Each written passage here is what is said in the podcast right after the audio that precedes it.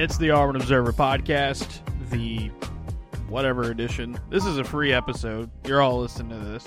We hope you'd be a subscriber to the Auburn Observer, but if you're not, welcome aboard anyway. Justin Ferguson here in Auburn, Alabama. Painter Sharpless checking in from parts unknown. Hello, Painter. Hello, hello. Painter, we got a ton to talk about. Uh, NCAA tournament's here. We know Auburn's draw. We know where they're headed. We're going to talk a lot about that. Also, spring football back uh, on Monday. Got a lot to discuss from there subscribe to the Observer if you want to read all the stuff that we've been doing here recently um, on f- football and basketball. We'll have plenty of it here this week. Busy time. Forty dollars for your first year if you're not a subscriber yet. There are links in the description. You can go to auburnobserver.com if you want to uh, help us out there as well. Also, at the top, give us five stars on Apple Podcast. Write a nice little review. It helps us out a ton. All right, let's d- dive in. Painter, after all that, after everything we saw this season for Auburn basketball, after all of the, oh, well, you know, it would have been nice for Auburn to get to play in Birmingham, but they're probably not going to be good enough to, to, you know, get into that spot. They're not, they're not a top four seed. Yeah, it's not where it's going to be fed to. Lo and behold, Selection Sunday comes and goes, and the Tigers are the nine seed in Birmingham, opposite Iowa. The other side of that, uh, that little quadrant is uh, Houston and Northern Kentucky. Those games are on Thursday. Thursday evening, Alabama will play their 16 seed game uh, on Thursday earlier in the day. Maryland, West Virginia on the other side of the bracket there with them. So I wrote about it on Monday, uh, but to kind of kind of reiterate something we've talked about, Painter. This team has not caught a break all year. Talk about them being snake bitten now. The losses they've had, you know, there's a lot of stuff that's happened to Auburn this season in the results that are, you know, you can't blame it all on bad luck. But there has been a good bit of not so good luck. Some of the lucky bounces, maybe some of the fortunate breaks that you may get from from you know from an on court and off court perspective. And I think off court, obviously, with um, you know, with the situation with Chance Westry, you know, not being fully healthy this year, that I think was kind of the first of uh, a string of them this season for Auburn, where it just kind of went against them they hadn't really caught a break. Um, whenever there's been an opportunity for them to play a really tough game or have the schedule stack up on them at a wrong spot or draw a team like Arkansas in the SEC tournament, they've done it. They finally catch a break because Auburn is heading to Birmingham, and uh, man, I mean, it, just feels like the basketball gods kind of owed them this one. Uh, the fact that Auburn's just going to make the quick trip up to uh, up to Birmingham on on uh, you know they'll they'll leave on Tuesday, but this week the first weekend of the NCAA tournament right in their own backyard, so to speak. Yeah, seemingly a favorable matchup, both uh, the location and uh, the way the teams play and the strengths of the teams. Here's the big question, though. You know, I think it's the it's the it's the most defining debate of Auburn having to play in in Birmingham, and I want your take on this, painter. All right, you ready? 280 versus 8565. What's what's what's the way to get to Birmingham? What's the best way? What is your preferred way? I take 280. I know what your answer is. Part of the reason I take 280 is because of the side of town that I grew up on. Also, yep. I understand why people want to avoid the speed traps and the periodic slowing down, but I I like being able to set my cruise control on somewhere between probably 69 and 72 nice. And just and just riding it out. Yeah i mean i am on the side of town where you just jump on 85 and go to montgomery and, and go up that way.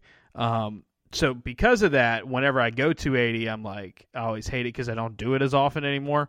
Uh, but i will say 280 is not terrible. I think sometimes you can get a bad a bad rap. You you know there's some nice little towns you get to drive through. You get to go over the lake. You know, this it's a good it's a good good view from from time to time on the bridge. But uh, the thing with with this game being in Birmingham for Auburn is that all of a sudden you've got a bunch of people who can make it to the game. I mean, Birmingham is a big area for Auburn fans, obviously. Um, but it's very close to yours. I mean, it's close not only to Auburn, but it's close to a lot, a lot of main hubs of your alumni and your and your fan base. So Auburn should have a pretty good uh, you know home court advantage on Thursday against Iowa. However, I would like to apologize uh, to to Charles Barkley in advance. Um, Pablo pointing this out on Twitter today, um, saying uh, the, the the tweet was something along the lines of, uh, here we go. Let me find it. Here. Uh, it's from the Tuscaloosa News. Says Charles Barkley says Auburn and Alabama fans will quote be rooting for each other in March Madness. Don't think that's going to be happening. Don't don't really think that's going to be the the thing. Um, those of you who have all session tickets or want all session tickets, guess what? Auburn fans are going to show up and cheer like heck for the 16 seed that Alabama faces, and you know if they win that game, which you know statistically, it's almost impossible that they don't. They'll cheer for whoever comes out of that eight nine game on the other side, whether it's Maryland or, or West Virginia. Um, likewise, I would expect a lot of Alabama fans to be cheering hard for Iowa on Thursday evening, and uh, so uh, I do think Charles Barkley. Uh, he's got some, you know, Chuck's got some of that like like future politician still to him, where it's just like I just you know you know playing playing playing both sides of the fence. I think a little bit, or or at least trying to make the good folks of of Alabama seem uh, maybe more cordial, more friendly sometimes we can be. I just, I do not think, I do not think he is going to be correct in that at all, and that ought to make for a very interesting scene at Legacy Arena for the two sessions on Thursday. So, from my understanding, this is just what I've read in a few seconds online. So you can correct me if this information is not right. I was under the impression that Alabama did a good job, or their fans did a good job of buying up a lot of those tickets mm-hmm. which leads me to believe one, this will get into the Kelvin Sampson comments where he was, you know, I guess to some degree annoyed that Auburn was going to be playing in what amounts to a home game of sorts.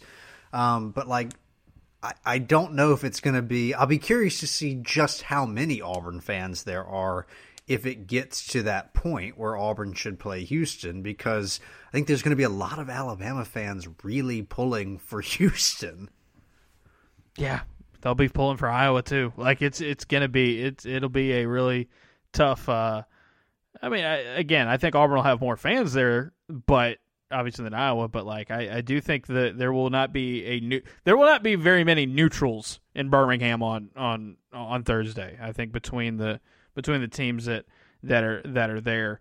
Um, it's gonna be a pretty clear dividing line, I think, uh, with Alabama and uh, and you know Auburn both being in the same spot. I did see that Nate Oats was talking about how tough their draw is for the number one overall seed, and it's like, yeah, I mean, I get it. I think Auburn's probably the weaker of the eight nine games uh, on the board. Um, you know, maybe I don't know. Does Alabama wish they could have played either Memphis or Florida Atlantic. I wouldn't. I wouldn't want to play either of those teams um, compared to you know, Maryland, West Virginia. I know West Virginia can get hot. I know Maryland's a good team. Um, I do think though Iowa Auburn is kind of the is the one that you want to. It's probably the weaker weakest in terms of the the level of teams of those eight nine matchups, but they're not. The committee's not going to give you a potential to have Auburn Alabama in a rematch in the first weekend. So that's that's just not going to happen. Uh, and then Arkansas Illinois is eight nine game. So I mean they kind of kind of got what they drew, and I, I, would I would wonder though, like if Oats would rather see Memphis or Florida Atlantic because I would not, uh, especially with the way FAU is playing right now. Um, so yeah, let's get into it. The game itself, Auburn drawing Iowa, like you said, Painter. Like the actual draw they got, not only being in Birmingham, I think was a favor. It was also a favor from the committee in who they drew. Now, I'm going to say all this to say this from the top. Iowa's a good basketball team they're an eight seed. They're not bad by any by any means. This is no disrespect to them, but when you look at a bracket and see what you could have gotten and what what you could have faced playing Iowa in in uh, in Birmingham of the eight seeds, Iowa is the weakest of the eight seeds. On top of that, and this is by net, KenPom, you know, whatever you want to look at. On top of that, um, several other teams uh, in in the mix. Uh, let's see, that would be number nine West Virginia, number ten Utah State, number nine FAU, number ten Boise State, number nine Illinois, and number ten USC. Obviously, Auburn's played a handful of them already. All are rated higher than the Hawkeyes. So not only are they the, weakest on paper of the eight seeds, there are several nine and ten seeds that are projected to be a better team than Iowa is. So I was going to have some real talent. We will talk about that. We will talk about the, all the strengths that they have because they have a ton of them. But let's not kid ourselves. This could have been a whole lot worse for Auburn. This could have been a whole lot tougher. Um, you could have drawn some teams. Any of those eights uh, would have been tougher matchup. And like I said, some of the nines and tens would have been as well on paper, and that should, you know, again, it's the thing. It's like with the basketball gods maybe smiling upon Auburn after what has been a really tough season for them, with a lot of adversity, a lot of headaches, a lot of frustrations. It could have been a whole lot worse, and, and I do think there were some Auburn fans kind of bracing for the worst on Selection Sunday, just saying, okay, well, you know, uh, of course, you, you you get Arkansas as a ten seed. How crazy is that in, in the SEC tournament? What what's next? You know, somehow somehow Duke stays at a spot where where Auburn has to play him or something like that. Instead, though, they get a matchup where um, the last time I checked, Auburn is still a, the betting favorite in, in Vegas, maybe by a little bit. I think they open at one, one and a half at the Circa. Um, some others had them a, as a pick 'em. KenPom uh, and places like T Rank and others have Auburn one, two point favorite in this game. Could have been a whole lot worse. Could have been a whole lot worse for Auburn. I don't really blame Auburn fans for being surprised that this one went their way. Now, I will say a, a bit of comedy would be getting this seemingly good draw and then, you know, more or less just losing in front of your fans to Iowa in the first round, which, as you say, not impossible. Last I checked, yeah, you know, you're a one point favorite, so basically, it kind of feels yeah. like to me like Vegas is like, I don't know, either of these teams could win, and one of them's closer to the place that it's being played at. Right, and I think Auburn is the more balanced team, and that's what we're going to talk about here with this. You can't talk about the Iowa Hawkeyes without talking about how dadgum good they are on the offensive side of the floor. They are awesome. Uh, if you remember the game when Auburn played, uh, when Auburn played Kentucky, and if you're an Auburn fan, you're probably trying to forget most of those days. But back Saturday, February 25th, um, before Auburn tipped against Kentucky, Iowa had this insane run in the final minutes where they erased a crazy deficit, scored like a billion points in the final two minutes of the game, kept hitting threes after three after three, ended up beating Michigan State in overtime, one twelve to 106. And objectively, the weirder thing that happened there was their coach staring down the ref, not the incredible yep. comeback. Fran McCaffery, He'll be a he'll he'll be a you, you'll get to see a lot of him uh, in the in these next few days for sure. Bruce Pearl, by the way, a ton of respect for the Iowa program. Fran McCaffery, a guy uh, who I believe McCaffery started uh, his coaching tenure. He was at UNC Greensboro and he was at Siena. He's been at Iowa since the 2010-2011 uh, season. Uh, historically, I mean, just his first season at uh, at Iowa, he had a team that was on KenPom ranked 161 on offense. Ever since then, they've all been top 50. Some have been top 30. Each of the last four offenses he's had are all top five in the country. This one currently number three in the country. Uh, McCaffery's good at just drawing things up on, on offense. He is a great ta- tactical guy. Um, as Bruce Pearl said when I asked him on, on Monday about the, about what makes McCaffery so good, he said he just gives his dudes confidence to go out there and run run good stuff. Uh, they don't turn the ball over very often. They play insanely fast. Uh, one of the fastest teams in college basketball in terms of pace. They don't turn it over. They take a lot of shots before they turn it over. Uh, when they do, not a team that necessarily lights it up. I mean, 90th on two point field goal percentage, 164th and three point field goal percentage, but when you get good offensive rebounds like they do, 66 in the country in offensive rebounding rate, you don't turn the ball over and you play fast, you're to you're to get a lot of I mean, you're to get a lot of volume. And when you have a lot of volume, you can make up for the fact that you might not be the most terrifying accuracy, uh, you know, shooting percentage numbers, uh, but they hit you with a lot of volume and they're really good at it. Like I said, number 3 in the country in offense. They are dangerous looking at some of the games they've had this season, scored 112 on Michigan State, 90 on the road at Indiana, which is the last time they won. Um, 93 on Rutgers, who almost made the tournament. 86 on a Northwestern team um, that obviously had one of the best defenses in the country. 93 on Michigan. 91 on Indiana again. Um, they have they had some big numbers early in the season in non-conference play as well. Now there are some teams that have been able to slow them down, figure them out. Michigan State, Wisconsin have, have held them to low low marks. Nebraska, they didn't really light it up against uh, against um, Ohio State in the Big Ten tournament either, but um, they're good. They are really really good on offense. They're going to be on paper one of the best offenses Auburn has faced not only this season but in the last few seasons. Uh, and uh, they're tall, they're experienced. A lot of brought a lot of dudes back from last season. Not super deep on the bench, but they lean on their guys that they like. Um, Bruce Pearl saying on Monday reminds them a lot of Missouri in some of the ways they attack on offense, but also Arkansas in terms of the length that they have. Starting five, six three, six four, six six, six eight, six nine. So not a ultra dominant post player, uh, but the guys they do have down low are really good. Kris Murray, his brother, uh, his twin brother, uh, to be exact, Keegan Murray, uh, was the number four overall pick in the in the NBA draft last year with the uh, with the Sacramento Kings. Their big man, Filip Rebraca, um, 6'9", 230. Um, really good mid range and around the basket scorer. Uh, Murray doesn't turn the ball over. He he he's really efficient. Both those guys are really efficient on their twos. They spread, you know, they can hit face up jumpers.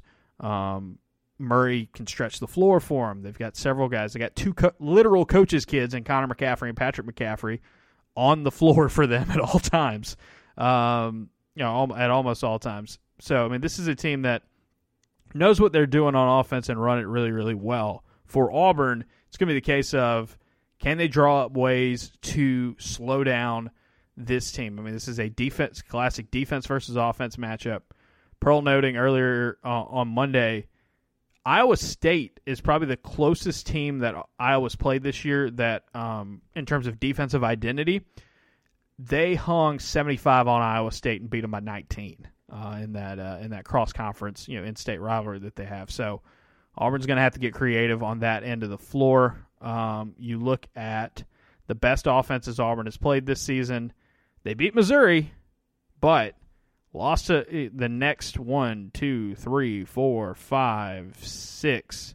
The next six offenses in uh, in efficiency that Auburn's played this year. Kentucky, West Virginia, Alabama, Vanderbilt, Memphis, Texas A&M all beat Auburn, and in some cases, of Bama and A&M beat them twice. Um, so that's that's the thing for it is like you know we've seen Auburn beat a really good offense, and there, there's some other ones that they've been able to beat this year. You know Tennessee's not a terrible offense by any means. Arkansas too. St. Louis had a good offense this year, but this is this is the cream of the crop uh, when it comes to offense in college basketball. The only two teams that are better this season than Iowa on offense are Gonzaga and Baylor. So that ought to tell you just how the other team in the one in the 120s in efficiency is Arizona. So that's a whole lot. That's you know that's a that's a whole lot to to talk about when you're discussing this Iowa offense. Um, it's just going to come down to like Auburn you know, defense and rebounding. When you look at the comeback that Auburn made in the second half against Arkansas, is they tightened up their defense, they figured some things out with their rim protection, and they rebounded the ball well. Iowa is going to be one of the ultimate tests at doing that. They're going to play a fast game. Um, so it'll be very interesting to see if Auburn can play to their pace, this more methodical half court offense. And also, can they lean on a defense that has had to grit and grind their way through a lot of games this year and a lot of victories for Auburn?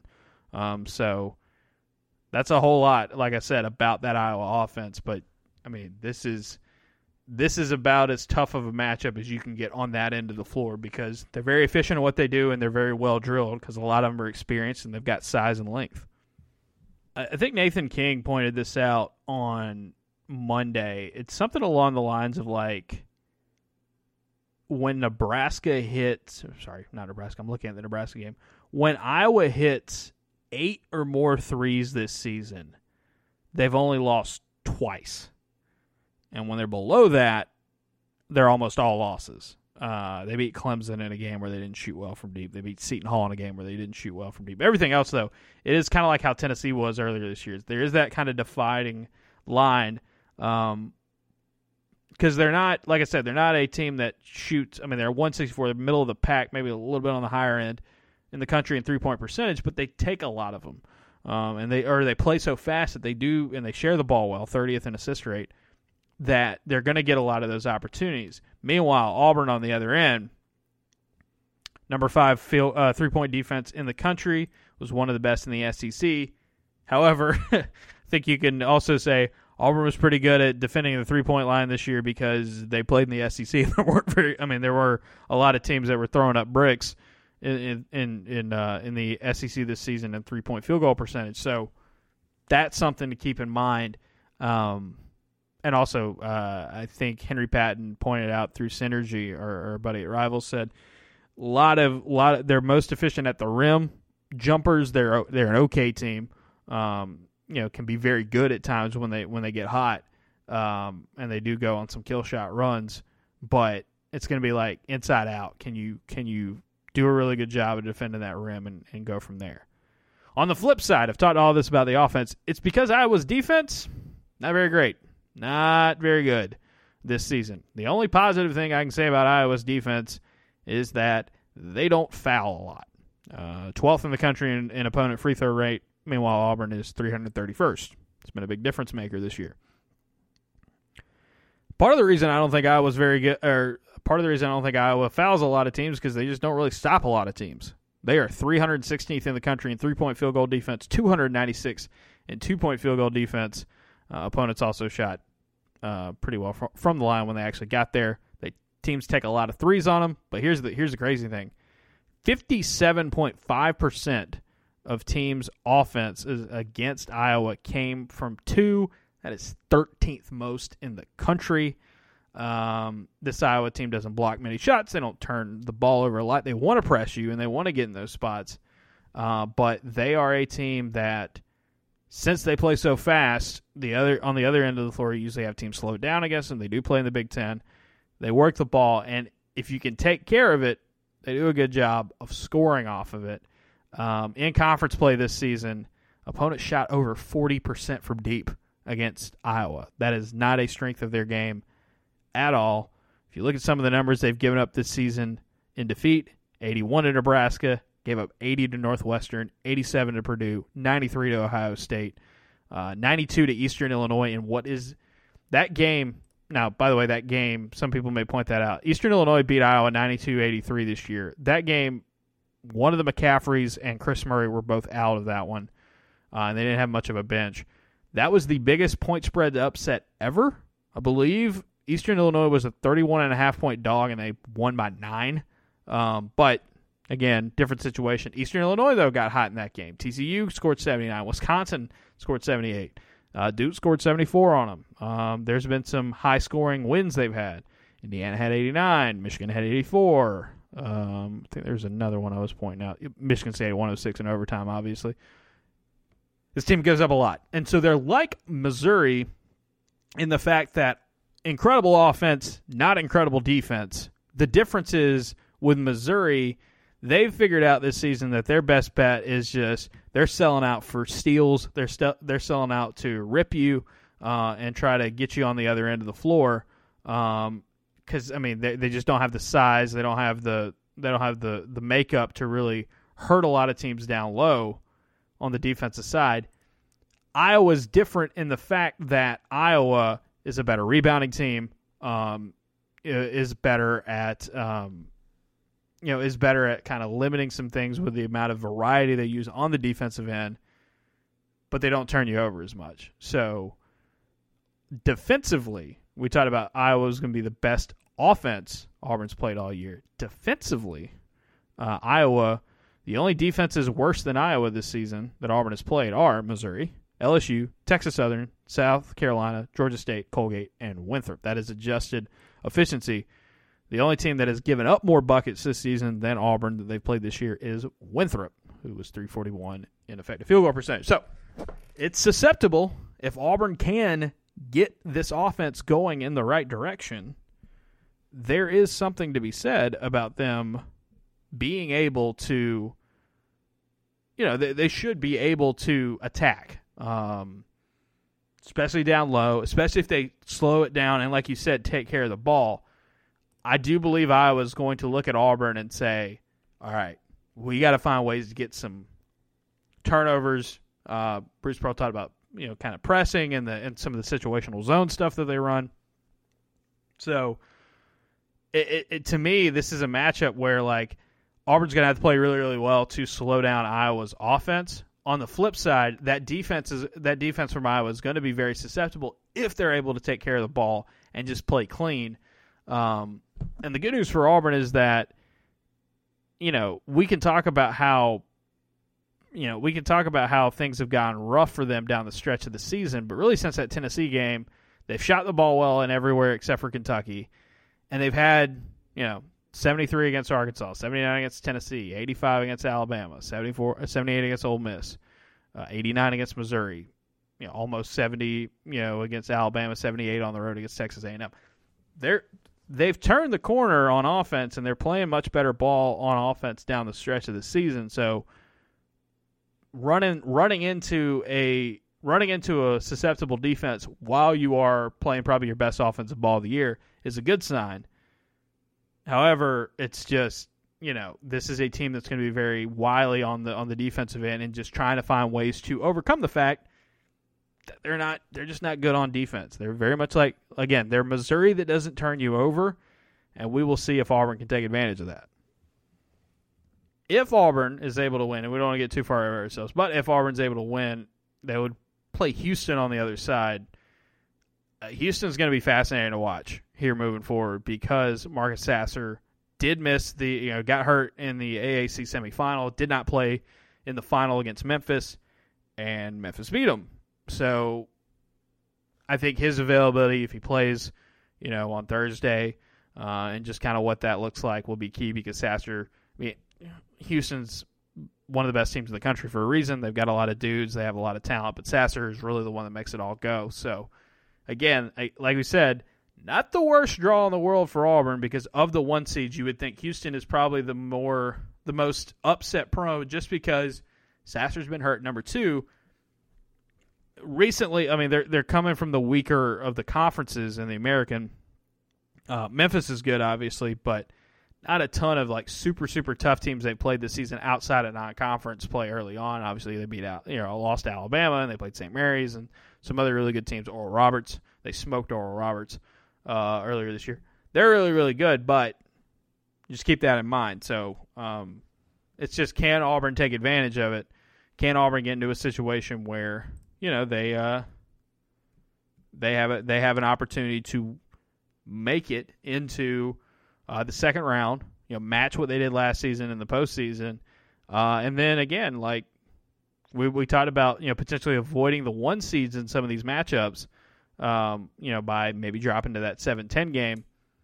8 9, though, you know, it does look different with it being Houston than it is if you were playing, say, a full strength Purdue or, you know, a full strength Kansas right now. Um, obviously, we wouldn't be playing Alabama, but for Auburn again, the whole point is they've shown down the stretch and they show with the way they played against Alabama and some of these other teams that they can compete and they can hang with anybody. It's just can you put it together? And I think one of the things that makes this this first round game so interesting for Auburn is that there are different ways and different aspects where you can say Auburn's got a clear advantage here and here. Um, you know they can they can take advantage of what they've got on on offense compared to their defense, and you can look at some of the size and some of the some other things and how this could have been a much tougher game for Auburn, a tougher draw. You can say all that, but you can also look at it and say, hey, this team has had a, a, bout of inconsistency for pretty much all year, and it's just like, all right, who shows up? Is it the team that started uh, first and second half against Houston, uh, against Arkansas, sorry, or is it the team that finished both of those halves against Arkansas? And that team, like the team that almost beat Alabama and, and Coleman when they were at full strength, you know beat Tennessee in a must-win game with a comeback, that team is capable of competing with anybody. But will that team show up in Birmingham? I think you got the best possible setting for you to try to try to make that jump forward if you are Auburn. It would be nice if that experience came through.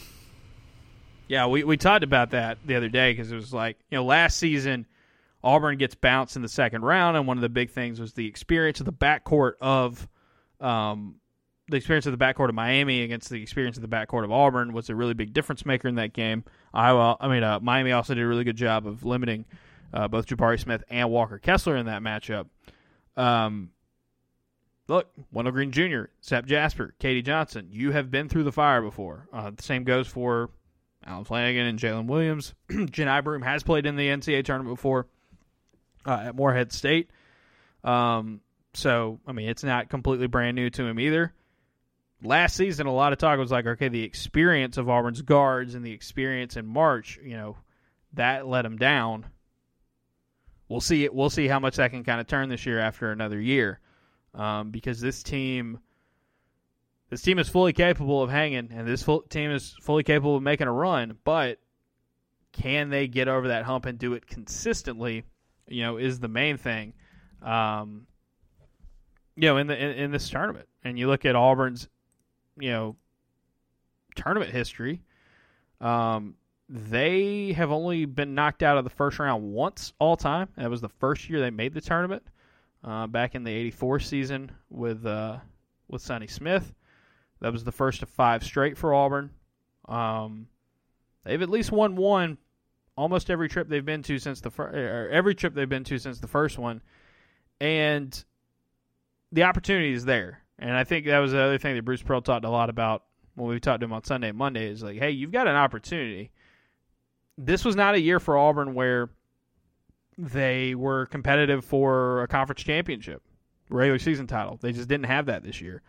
Um, and then they lost. You know, they weren't hot at the end of the season, and they lost early in the in, in a tough matchup in the in the conference tournament. So if you're not competing for a championship this year and you didn't make a run in uh, toward the end of the season, it all comes down to this, right? And we talked about it like how last season, don't put too much stock into what happens in the NCAA tournament because winning a conference title over the course of a season, just like Alabama just did, just like Auburn did last season, that's a tougher thing to do than getting hot over a few weekends in the NCAA tournament you just remember the NCAA tournament so much because of the stage and what it represents, and the you know obviously the the championship stakes at hand.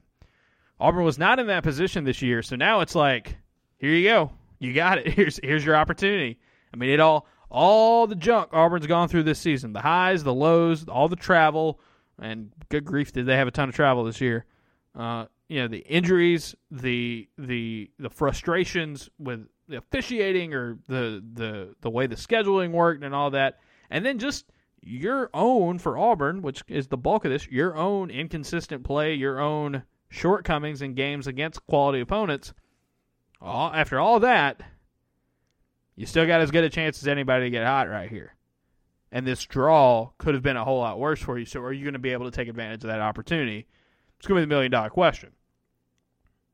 You know, I don't think if Auburn wins if Auburn wins against Iowa, I don't think people are looking at this season as like this massive success. But if you go on a run, it can be something that people will look back at and say, hey, even in that quote unquote down year for Auburn, you made the NCAA tournament you made some noise.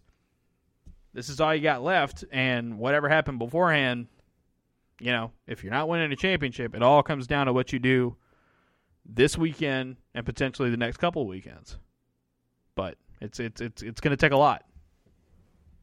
I think that last bit you said is certainly uh, true. I, I, think it's long been our stand, at least since we've done the radio show together. Basically, make it to the second weekend, you've had a good tournament run, right? Like if you once you're in that Sweet 16 territory, you know you're you're doing something right, even in a season, as you mentioned, that has been filled with lots of things that were, as you just put it, frustrating and and um, I don't know. Uh, it feels like you've got these experienced players where I'd like to think that that is going to matter for Auburn. Um, but then the other thing you just mentioned is that even with that experience, the, one of the things that this team has been is inconsistent. So I don't know. I'm torn on what to make of the experience because you can absolutely convince yourself that they could come out, play well, that the moment won't be too big for them. Um, you can also just kind of like I wouldn't be surprised if they just didn't play well. And against a tournament yeah. team, you you know you're going to mm-hmm. run into a problem. Just about everybody in the tournament's very good, or at least very competent. Yeah, and then and then Nevada also made it. Um, you know, sorry. um, no, I the thing with the thing with this is, I think what you just said right there was was was key as well. Like the experience could matter, and I don't think the moment's going to be too big for them because they've been through it. I mean, most of these guys, you know, pretty much everybody who's been in this in this rotation for Auburn has been in that moment before, and will be you know be be ready. You know the, the, the stage won't get too big for them. Lord knows the However, ones that haven't been in that yet have played in plenty of or been a part of close games this season. Right. However, I think what you also said is true that they might just not play well. Right? And I, again, I also think there's a scenario where you play a good team, you play a good game, and you still lose because I was good right? They're in it for a reason. Um, but yeah, it's just what Auburn shows up. I think that's the thing that makes them so weird and so potentially dangerous if they get hot, uh, or you know could be going out in the first round. Is the fact that like we have at this at, at at its peak, we have seen this team hang with the best of the best in college basketball, and we have seen this team be able to play some put some pretty good ball together. We've also seen this team come up short again and again and again against quality opponents. And it's like, all right, either you overcome those those falls, you may get the ball to bounce your way, maybe a couple times, you may get a couple breaks, or you just find that find that little bit at the most important part of the year to get you over the hump. that's the thing about this team is that they lost so many close games yeah, they lost nine of their last 13. They're a top 30 team. In KenPom, they're, they're higher than Indiana, and that's a four seed. Like, that ought to tell you, like, who they played and how they played against them. It's still a fine team.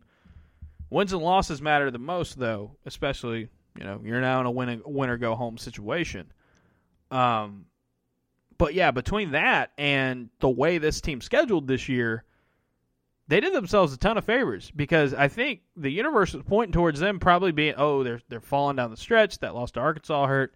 Ah, this is probably a ten seed. Nope, they're nine. They're a nine seed in this, and you know they're not the lowest. They're not the lowest seeded nine on the board. I don't think. Um, I'm pretty sure they're not.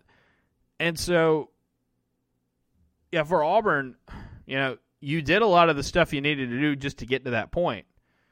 Now that you've now that you've gotten to that point, are you going to be able to kind of turn it loose? Before we move on,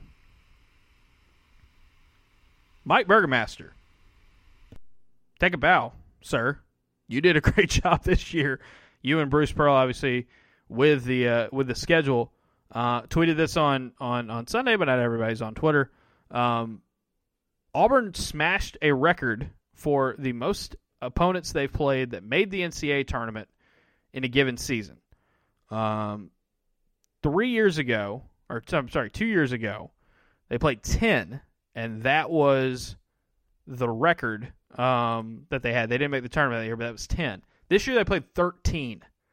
Seven teams, seven other teams in the SEC made the tournament, and then six others that played in non conference made it. Memphis, West Virginia, Northwestern, USC, Colgate, and Texas Southern. That also broke a record. Um, no, Auburn, unlike, you know, I think Alabama's a perfect example because that's the one everybody points to. 100% correct. Alabama had a tougher non conference schedule this year. Um, they played Gonzaga and they played, um, you know, they played, who all did they play? They played a, they played a really, really tough, uh, non conference schedule. Um, UConn, Houston, Gonzaga. That's true. Alabama did play that. But Auburn's wasn't bad in the very least because you looked at the number of teams who got in. Colgate came close to getting in. Or, I'm sorry, Bradley came co- close to getting in. Colgate did. Bradley came close to getting in. Uh, St. Louis had a solid season as well. Could have been. I mean, they they figured out the system, and we talked about it this year. The fact they didn't play as many quad four games, and it's those those quad two, quad three games that they were kind of stack up. Northwestern ended up being better than expected. Uh, Bradley, you know, a, a good team as well. That that got, kept them away from the bubble. And they were not in danger of falling out of this tournament after they beat Tennessee or even coming close to it because even when you stack them up to everybody else, it's like those those metrics still like the fact that hey, this team didn't play a terrible schedule, and they also played uh, they played it pretty tightly. Um, this is going to go down as one of the tougher schedules Auburn's ever played, just because of the amount of quality of teams they did play. Uh, top seventy strength of schedule. Um, you know, other teams, I mean, obviously, like Alabama had a really high one. Everybody who's in the Big 12 had a really tough schedule this year. Uh, but Bruce Pearl pointing out on Tuesday that Auburn played the the fourth most. I think it was, or yeah, it was the fourth most teams against um, or games against teams in the NCAA tournament field, and Kansas, Texas, and Baylor, who played in the Big Twelve, and and that was just a chaos a chaos factory this season. Those were the only ones who played more. Um, so yes, some of them were smaller conference teams, but it ended up mattering for Auburn uh, in the long run. So that's just a long, winding, rambling way of saying um, this staff knows what they're doing when it comes to scheduling, and I think they they figured out how to play the system and the numbers and the metrics better than a lot of other teams did. And uh, yeah, they played a tough schedule. Um, sorry if that wasn't enough for the hot take artist to cover na- college basketball nationally, but I mean this the, the that is what got Auburn to this point. On top of the fact that the SEC, while not being at the peak this season of their powers, had a lot of pretty good teams. I mean, they got eight in the tournament, and that tied a record, I believe. Man, it'd be so sick if they won two games. I spent eight weeks, almost eight weeks, genuinely meaning that I wasn't going to get worked up over this, but you know, but it's here. It's here. I don't know. Like, there's something about the draw and the last few games of the year. Boy, it would you know, after the way everything's gone, if you wound up winning two games, what a, it would just totally change. I think the way we remember the season. hundred percent, hundred percent. I I agree. You you get to the second weekend, people talk about this team a lot differently than they did, you know, just a few days ago. And I think what's maddening is like it's it's very plausible, right? Just because the tournament, I mean, baseline, the tournament is a wild thing, and sometimes teams just get hot. But also because at its peak, even though we haven't seen that version of Auburn very often this year, it's a team that's capable of beating Iowa. It hung with Alabama. I, you know, whether that means if it beats Iowa that it's going to be able to look competent for 40 minutes against Houston, I don't know. But the idea that it could is believable. I, I, I agree. I agree. It is it is believable. It's just we know what this team is capable of at their peak. Can they get to their peak? Can they get it early against an Iowa team that gets super hot on offense at times? And secondly, can they take advantage of the fact that they're just right down the road and that they're that they're playing a game against an like this matchup could have been a lot tougher on paper. So, what you got? You know, this is a this is a chance for. I mean, you look at some of these guys. Some of these guys aren't going to be back next year. Um, in terms of those those who are graduating and, and moving on, like this is kind of a this is kind of a you know kind of a legacy that you can kind of put up. You know, what did you do, um, and what did your team do? What were they capable of uh, when they didn't have Walker Kessler and, and, Jabari Smith? You know, or you fought through all this stuff. You think about a guy like Allen Flanigan, Jalen Williams, and some of these guys, all that they've gotten through to get to this point. It, it could, you know, the tone and the tenor, and I hate doing the legacy kind of junk a lot in terms of like, because I think that's like a, it's just a buzzword that a lot of people use to like you know go on ESPN. But I do think in this sense it does make so like like you said like I think I think fans will think differently about this team and and about this run depending on what they do over the over the weekend, right? And if they beat Iowa and lose to Houston, I do think that that that thing bumps up. But I think I beating Iowa is a, good way to just be like, hey, can you just get back to that point?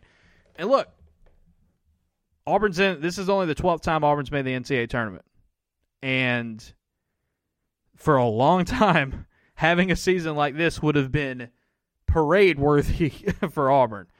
And I think it's a sign to show you how much the, the program has grown and you're going in the right direction. Obviously, if you want to compete with the best of the best, you got to continue to grow and you can't just look back all the time. But Painter, like most of our most of our childhoods and and and going into it was a know, laughing matter. Yeah, they were like they were terrible it at wasn't basketball. Something that I remember as a little kid. I've said this more than once. Like going to games, it was still fun because I was with my dad and I was little, and and all of it seemed very grand. As you get older, it's like, man, I'm I'm you know 14, 16, 18 years old, and they haven't been to the tournament in a decade or whatever it would have been as as as frustrating as times have been this season for Auburn fans, and I get it, I, 100% understand.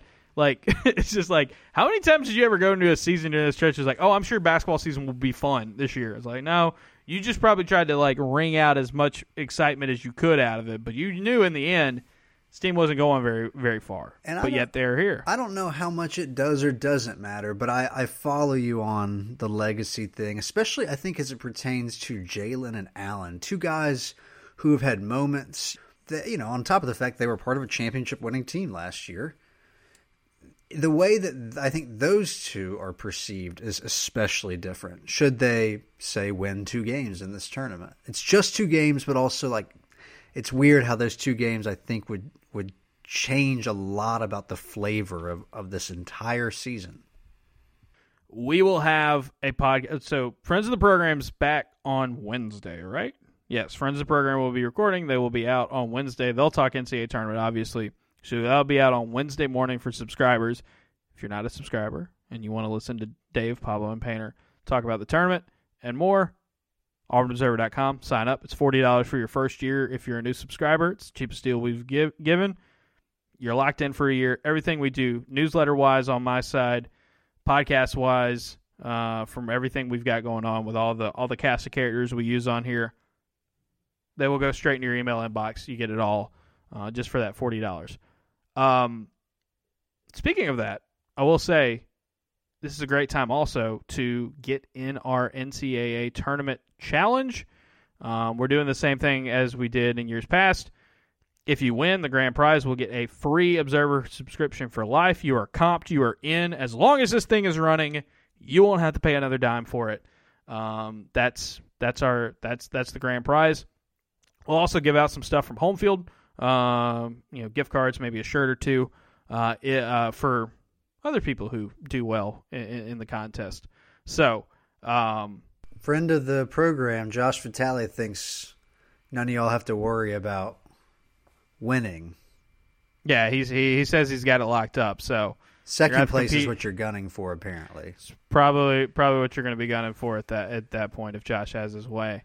Um, but yeah, you can sign up. Uh, I'll put a link here or a button. I'll put both in the uh, in the in the description or in the email that, that you're getting, so you can sign up uh, and get those picks in by Wednesday night or Thursday. I think Thursday morning before the games tip off.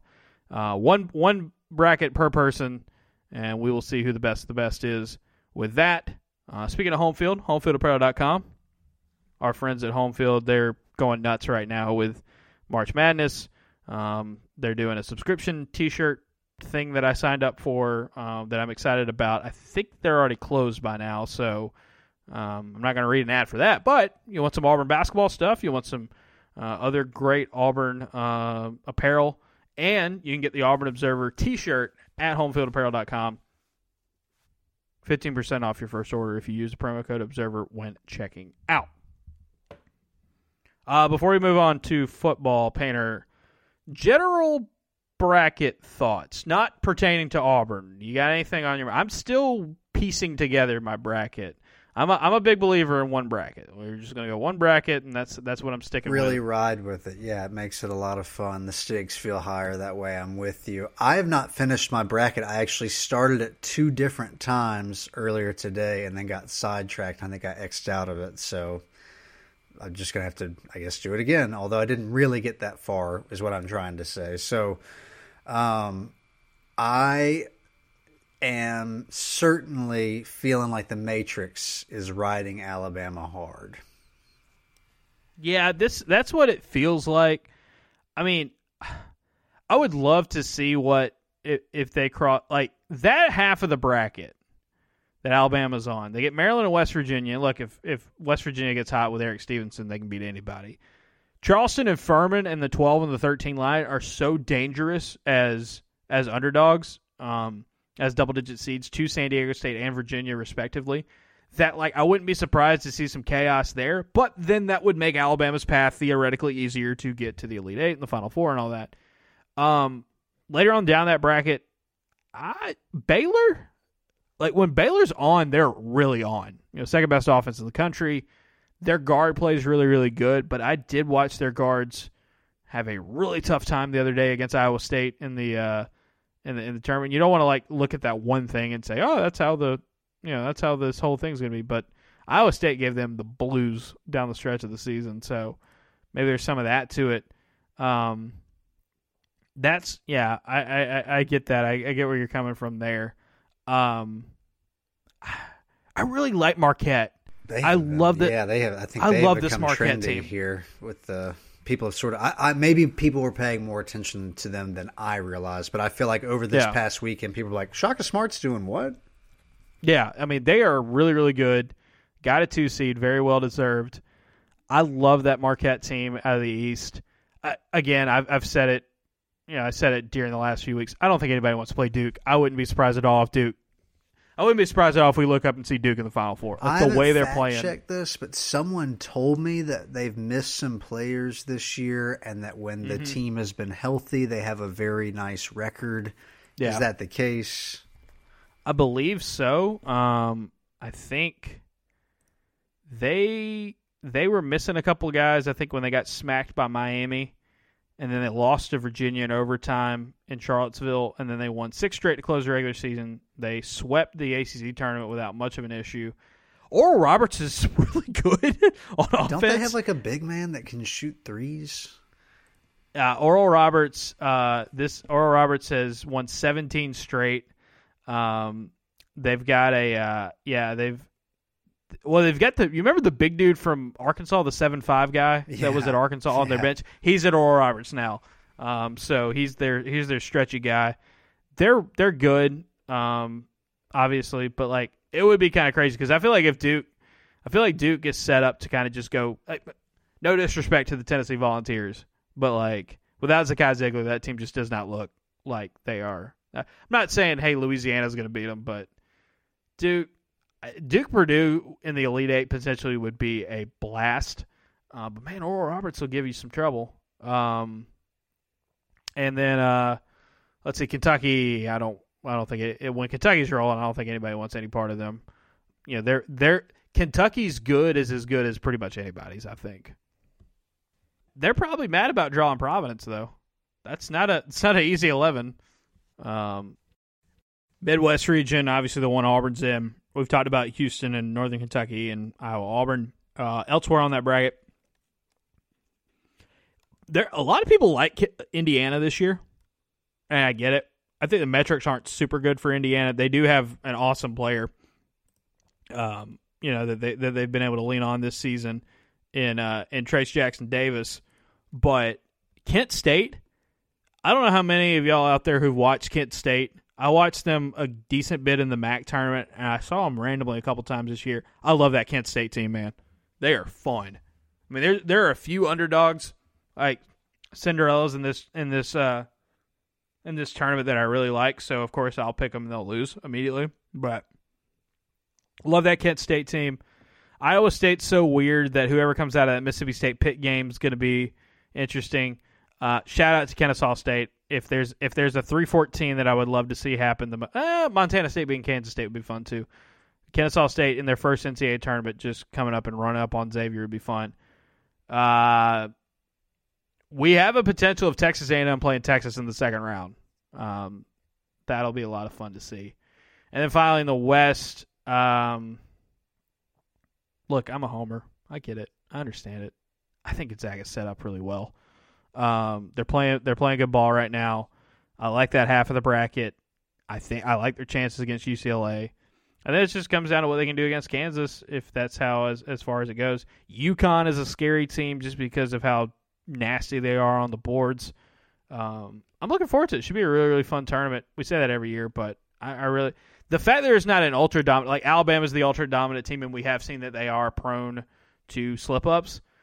That's what I think. This is just going to make it for a for a super fun match. Like even defending national champion Kansas, I'm like, eh, not really. Like I'm not as high on them as, as others are, but looking forward to it. Like I said, sign up for our bracket challenge uh, and enter to win that competition.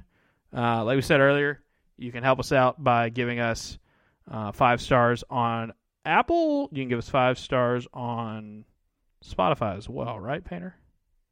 We also have a. What, what did you tell me today? We were talking about our. We have a listener from where? I, I had not looked at some of the uh, metrics in a little bit, and so I was looking at them, and uh, I was always always surprised at how little Spotify is used. At least it seems that's what I, ours. I, so much of it is through Apple Podcasts, or you're just listening through the browser.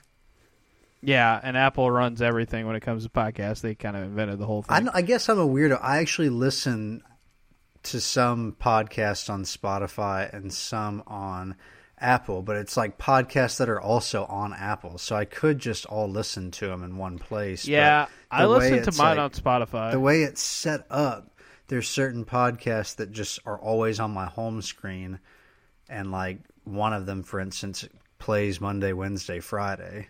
We need to figure out how to get the free podcast on YouTube because there have been a mm. few people who have been on it. We and we talked about that like a year ago. Yeah, yeah, and never did it. Yeah, we're we're hoping we're hoping that our I'll say this after basketball season, after spring football, we are we are looking to we're looking to bulk up our podcasting game uh, with some things we've got in the works.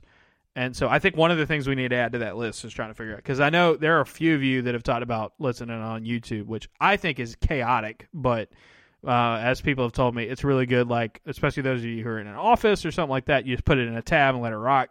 Um, I'm a guy who listens to Spotify for all of his free podcasts, and then Apple or all the ones I have that are paywalled.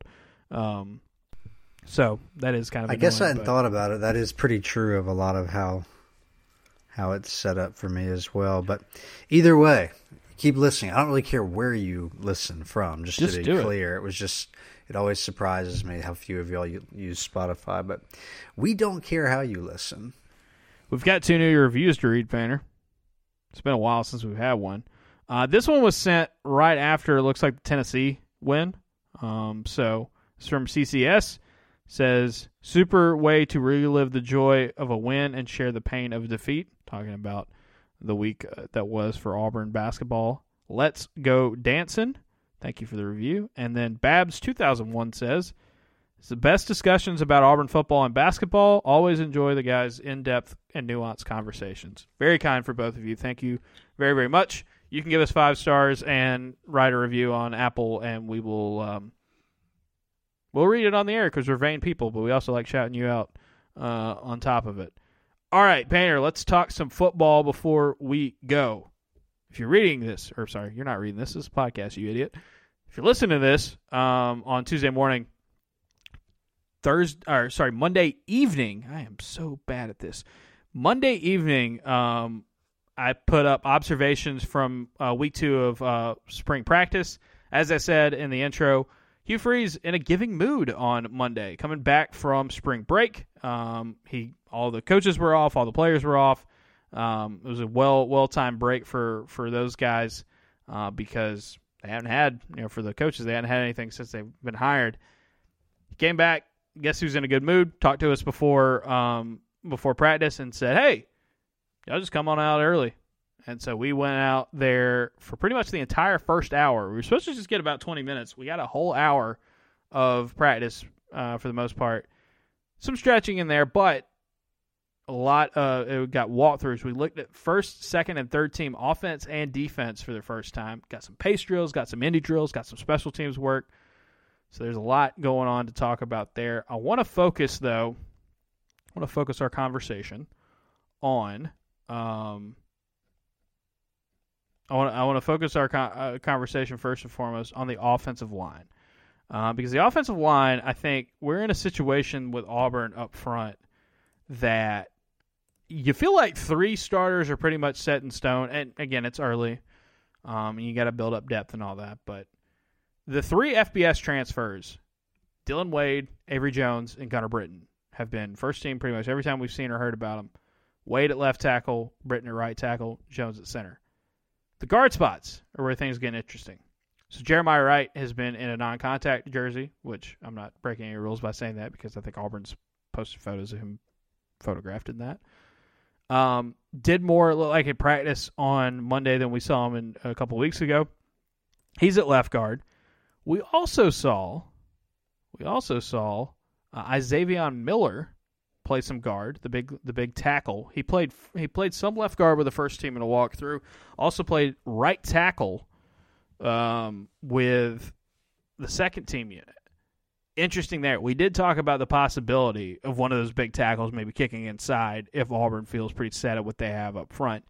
Miller, aka Too Tall, um, is a guy that obviously the staff really likes. Hugh Freeze talks about him a lot. Jake Thornton was really, really high on him, getting him from Ole Miss and then flipping him to Auburn, um, or getting him, trying to get him to Ole Miss, and then ended up flipping him to Auburn when he made the move.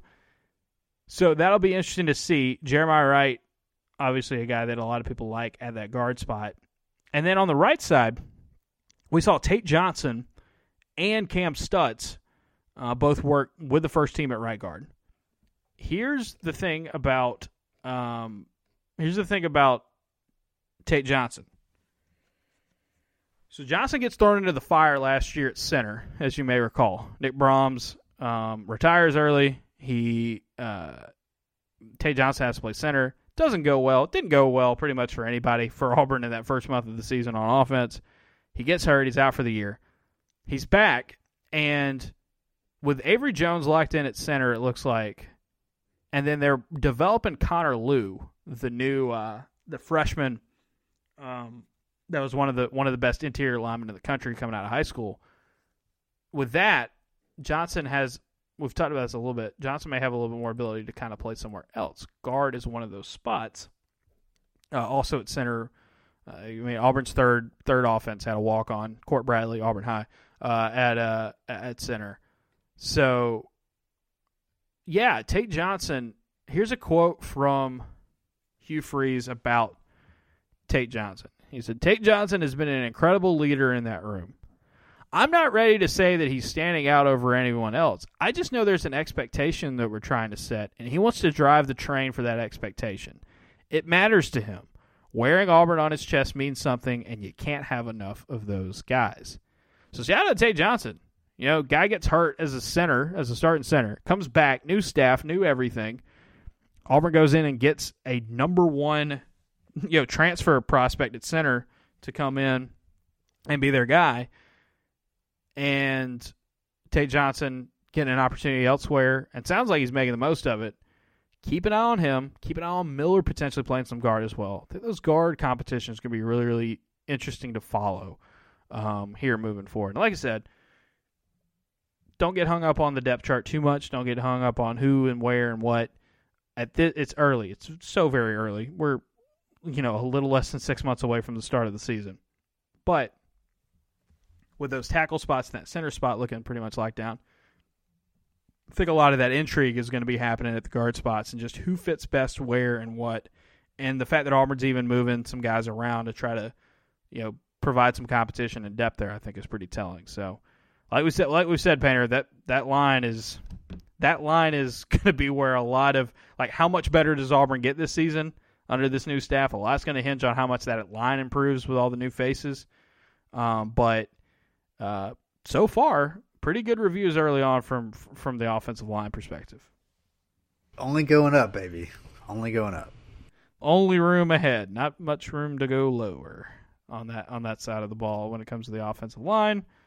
Um, some other quick observations. I saw Rivaldo Fairweather and Micah Riley Ducker both kick out to wide receiver a decent bit. Rivaldo Fairweather, man, I wrote about it a couple weeks ago, and he continues to stand out to me so much in practice because he just moves differently than everybody else at the tight end position, and it looks like a wide receiver at times. Like you put him next to Camden Brown or Nick Mardner, and you're like, yep, that's where that's where he belongs right there. So very interesting kind of um, you know, maybe in a set where you have two tight ends on the field, but if one of them's Rivaldo Fairweather, you know, it's, it looks it looks completely different because he can be like a wide receiver. Nick Mardner getting a lot of a lot of good early reps as a transfer, uh, and uh, also wanted to shout out uh, Brian Battie getting some uh, first team reps as well, rotating. I think him. I think him and Jarquez Hunter are going to be a really good one-two punch, and then, then you've got Damari Alston uh, continuing to develop, and then Jeremiah Kyle bringing it in. Auburn looks pretty fine there at the running back spot.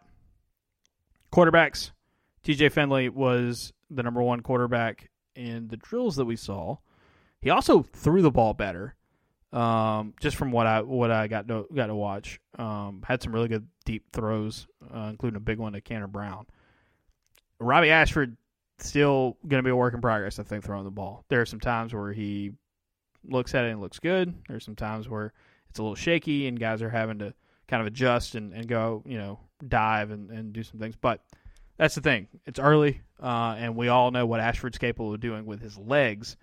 And so, yeah, first practice we saw Ashford then Finley. This practice, Finley then Ashford.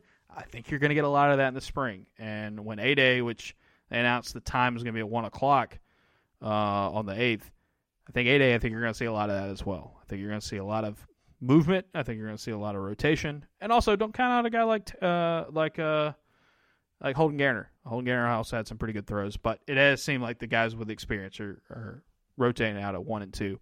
Um, so you'll see videos, you'll see um, reports and things about Finley and, and Ashford, Ashford and Finley. I'll say this: don't count TJ Finley out of anything. Um, even though you know he did he did uh, take some time away from the team last year, and Robbie Ashford is a returning start, and also plenty of time for Robbie Ashford um, to continue to develop and get better uh, throwing the ball under this staff because, like I said, you know what this dude can do with with his legs, and that that is a real weapon. I sort of sheepishly suggested, and like even I felt silly bringing it up because of I, I think the information we took into spring camp, but uh, to Dave and Pablo, I suggested like, what if TJ Finley just looks better in the spring? It's not as if TJ Finley hasn't already outperformed Robbie Ashford in a QB race before, and you know, I don't. Is that even worth spending time exploring right now because it's so early and there's some unknown factors involved I, in this QB search? I, I think the big thing is I think everyone's going to get nearly an equal chance in reps and looks, and it's just I think they're going to evaluate the position as a whole coming out of spring ball as opposed to like this guy, this guy, and this guy. And why I say that is this is like, do they feel confident coming out of spring and saying, hey, do we need to go get another guy? Do we need to go get another guy in the portal in, in May? Who's going to be available? What what is what does that kind of possibility look like? We don't know yet. We don't know until they actually start filing into the portal what that what that will be. But yeah, man, like I'm I'm saying. I, Finley, for his, you know, some of his struggles he's had at Auburn, I will say, throwing the ball and in the pocket and doing some doing some of the stuff that we've seen Freeze and Montgomery's offenses do. It wouldn't be surprising if he does look better at times there than a guy like Robbie Ashford, who is such a dynamic player, who did play through a lot of injury, who missed, you know, had a lot of time away from football uh, or active competition, I should say, because he was on the sidelines at Oregon and he's had injuries, that he looks better than him in some some capacity at times. So I do think this is going to be kind of a back and forth thing. And when Auburn comes out of spring ball, I think it's going to be more of like, okay, with these two guys, and then Holden Geriner being being another one, you bring in Hank Brown. Do we feel confident? Like, do we need anybody else? And what are those guys going to do? But I, I like. I like I like uh, I like that that take you had there. Like I don't I don't think people have kind of thought enough about the potential of TJ Finley with a clean slate, with a new staff, looking better than people probably thought uh, from what he, they saw in the in the years under Harsin, for sure. Uh, defensive side of the ball, uh, real quick. Uh, some young guys on the field with the first and second team early that caught my eye. Keldric Faulk at the jack position. Robert Woodyard uh, at linebacker. Um, going on down. Brenton Williams getting some work at Jack Elliott. Kayin Lee, we've talked about him a lot because he's going to get a lot of opportunities at, at a true corner. Um, I like Wilky Denaud, uh, the freshman coming in. He he looked really good in drills, just from my untrained perspective. Um, so I mean, there's a there there's a number of guys at that on the defensive front, and then some of the guys in the backfield that um, are starting to turn heads and make moves. There's just a lot of mixing and matching. Like you know, for example, when we watched the walkthrough, DJ James played corner and Donovan Kaufman played. Or I'm sorry, Donovan Kaufman played star, which pushed um, Keionte Scott to a corner spot, which we've talked about as a as a possibility. Um, so when and I wrote about it recently. when Zac Etheridge says he has one A and one B at um, Star, that's this is what that looks like. You see a lot of Scott in week one. Now you see at the beginning of week two a lot of Kaufman. That's kind of what what what happened. So don't get hung up on it too too much. But I will say the freshmen and some of these younger guys, you know, there are going to be opportunities. We know that guys like Marcus Harris and Nehemiah Pritchett and DJ James and Jaylin Simpson, we know those guys are going to be really heavily involved in this in this defense this year. But there's a lot of other spots that are up for grabs, and some of that new blood can really, really take take advantage of it uh, early on. I think it's going to be a big thing for them. Um, other thing, another another observation. Alex McPherson kicks the absolute crap out of the ball, man. I mean, it is a thumping noise. Not to say that the Carlsons didn't, but it was just different. It was just different because they were big and they had that nice swing and smooth. This dude tries to deflate the ball every time he hits it. Uh, and so big, you know, real powerful swinging kick. Um, you can hear it across the across the practice fields whenever he hits the hits it. Had, had a couple. I think I saw. I know one was over fifty that he hit. Might have had another over fifty that he hit. But McPherson looks locked in. Oscar Chapman back at holder again. Um, you've also got uh, Jacob Quattlebaum back at long snapper. So that special teams unit looks pretty locked in. I think more of the entry is going to come at the returner spots. Finally, before we go, a couple of things from from Hugh Freeze uh, I wanted to point out. Number one, um, he talked about the pace of play, and he said something that I really really liked about that. He's talking about you know the whole thing about the clock continuing to run after first downs like it does in the the NFL. Some of these approved rule, you know, these suggested rule changes and all that that the NCAA's going through and the coaches are. He said like, oh, it's going to eliminate six to eight plays a game possibly, so it shouldn't affect it terribly. But he said, you know, I've always been one that says the people that we should uh, be truly trying to protect in the length of games are the people in the stadium not the people who are at home watching on TV. He's like, look, I get it, you're watching on TV, but you you can do whatever you want. Like for the people in the stadium, he was like, we're just sitting, you know, everybody's sitting there doing nothing uh, while you know the commercials are going on, um, or like a long TV timeout or something like that. And so he wants to speed up the game in favor of you know doing something that goes away from the uh, not the end game experience, but you know maybe maybe doesn't maybe not the best for TV. He said, "I never understood why we don't just try to on the front end maybe adopt what every other sport is doing now, which is picture in picture commercials, and let's just keep playing." It's a very admirable stance for you, uh, Hugh, uh, but I don't think, considering how much TV money runs this sport, that the TV that the TV people are not going to get their way. I think they would much rather screw over the p- fans in the stands and the people who are literally playing the game than they are the TV experience. And it sucks, but I'm at least glad there's a dissenting voice in that. That you know, and I'm sure others have that as well. But I thought that was a really good point from him. I don't think we, I don't think we think of college football enough in the experience of the fans in the, in the stadium. And I get it. Like there are going to be hundreds of thousands, even millions of people watching a watching a college football game, and only eighty-seven thousand get to do it for you know in Jordan Hare, but you need to kind of treat them as the ones that are more important than than the ones who are sitting down at at the house getting a beverage, as as Freeze said. Also, this is just a side note from me.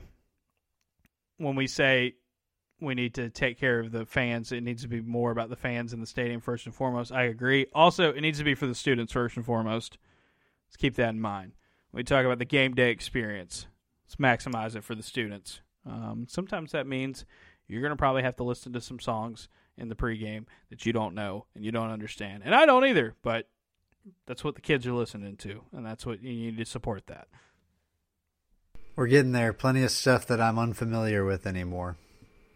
Oh, I I started so I started like looking up the ones they were playing in um the ones they were playing in in practice on Monday, and it's like I feel like okay, I don't I don't listen to rap hardly at all, um, but being somebody who covers college sports and like I have you know younger siblings who listen to rap and and. I I think I know of pretty much most of the names that I see that pop up. Like I might not know who they are, but I at least have heard of them.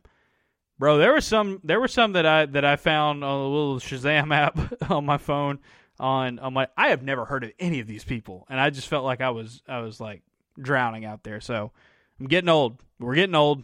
We're we're just gonna have to embrace it and deal with it. Uh, but you know, let the kids play their play their music. That's that's that's my big that's my big in game experience thing. You go to Georgia, you go to Georgia, their pregame environment or their in game environment too, and just the songs that they play and they get. I mean that that student section just gets jacked the whole game for it. It matters. It matters. I I think it makes it cooler, and it helps at Georgia that they can just look at like all these Atlanta artists and say, "Yep, yep, yep, we got all you." Um, I know Auburn doesn't have that kind of same cultural, uh, at least geographical uh, sense of that, but come on, it's for the kids, especially the players. Also, don't expect Hugh Freeze to make make a lot of uh, fuss about whoever Auburn gets in the SEC scheduling format. We already know that Nick Saban's already raised a raised a little bit of a hubbub about it.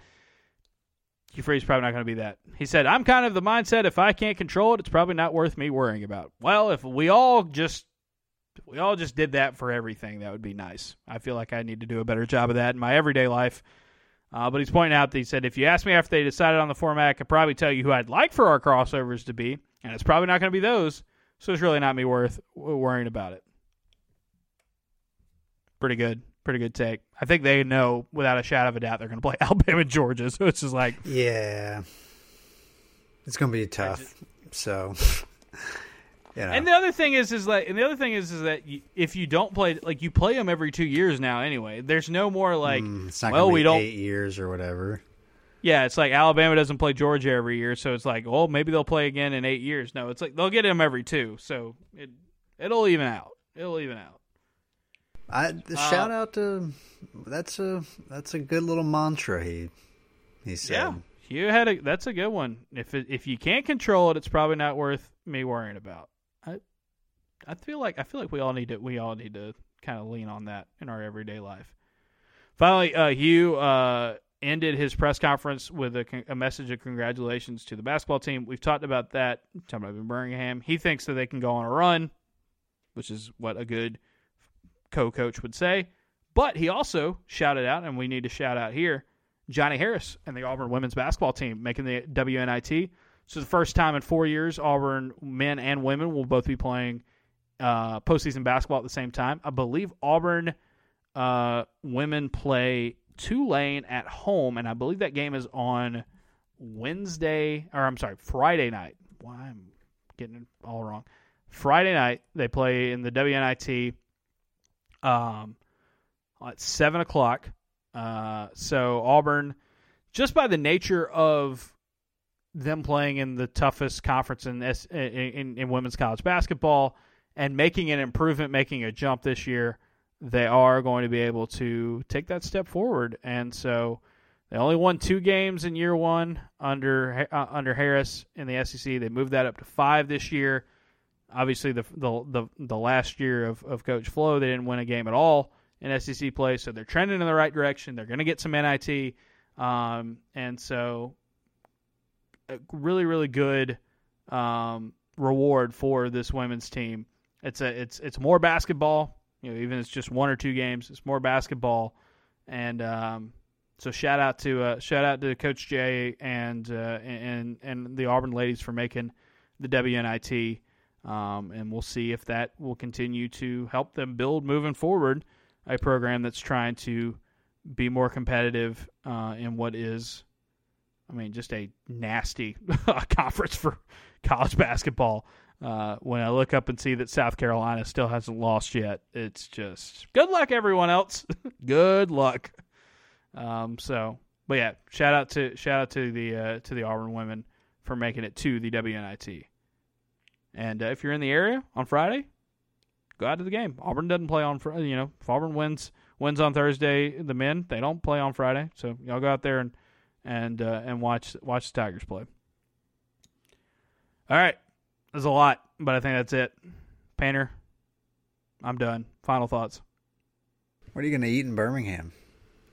You know, somebody asked me that today, and it was just like, I've been there so much, like it's not that special? Question mark. I mean, there's some fair. good spots in Birmingham. Trader Joe's. Uh, yeah, we are staying downtown. We're staying kind of near the arena, so Trader Joe's. I don't even know where is the Trader. Trader Joe's is at the summit, right? I believe so. It's off 280. Yeah, yeah, I think it's at the summit. I don't know. I might get in that situation. I do say it's like Nashville was like this as well, and we carpooled up there. It's like you get to these tournament sites and you're just like, I don't want to, I don't want to drive, I don't want to go anywhere. I just want to stay, I just want to stay close to here. So I feel like I'm gonna be doing that again. By the way, before we go, shout out to the taco truck in front of uh, in front of my uh, hotel in Nashville. It felt like it was sent from the heavens.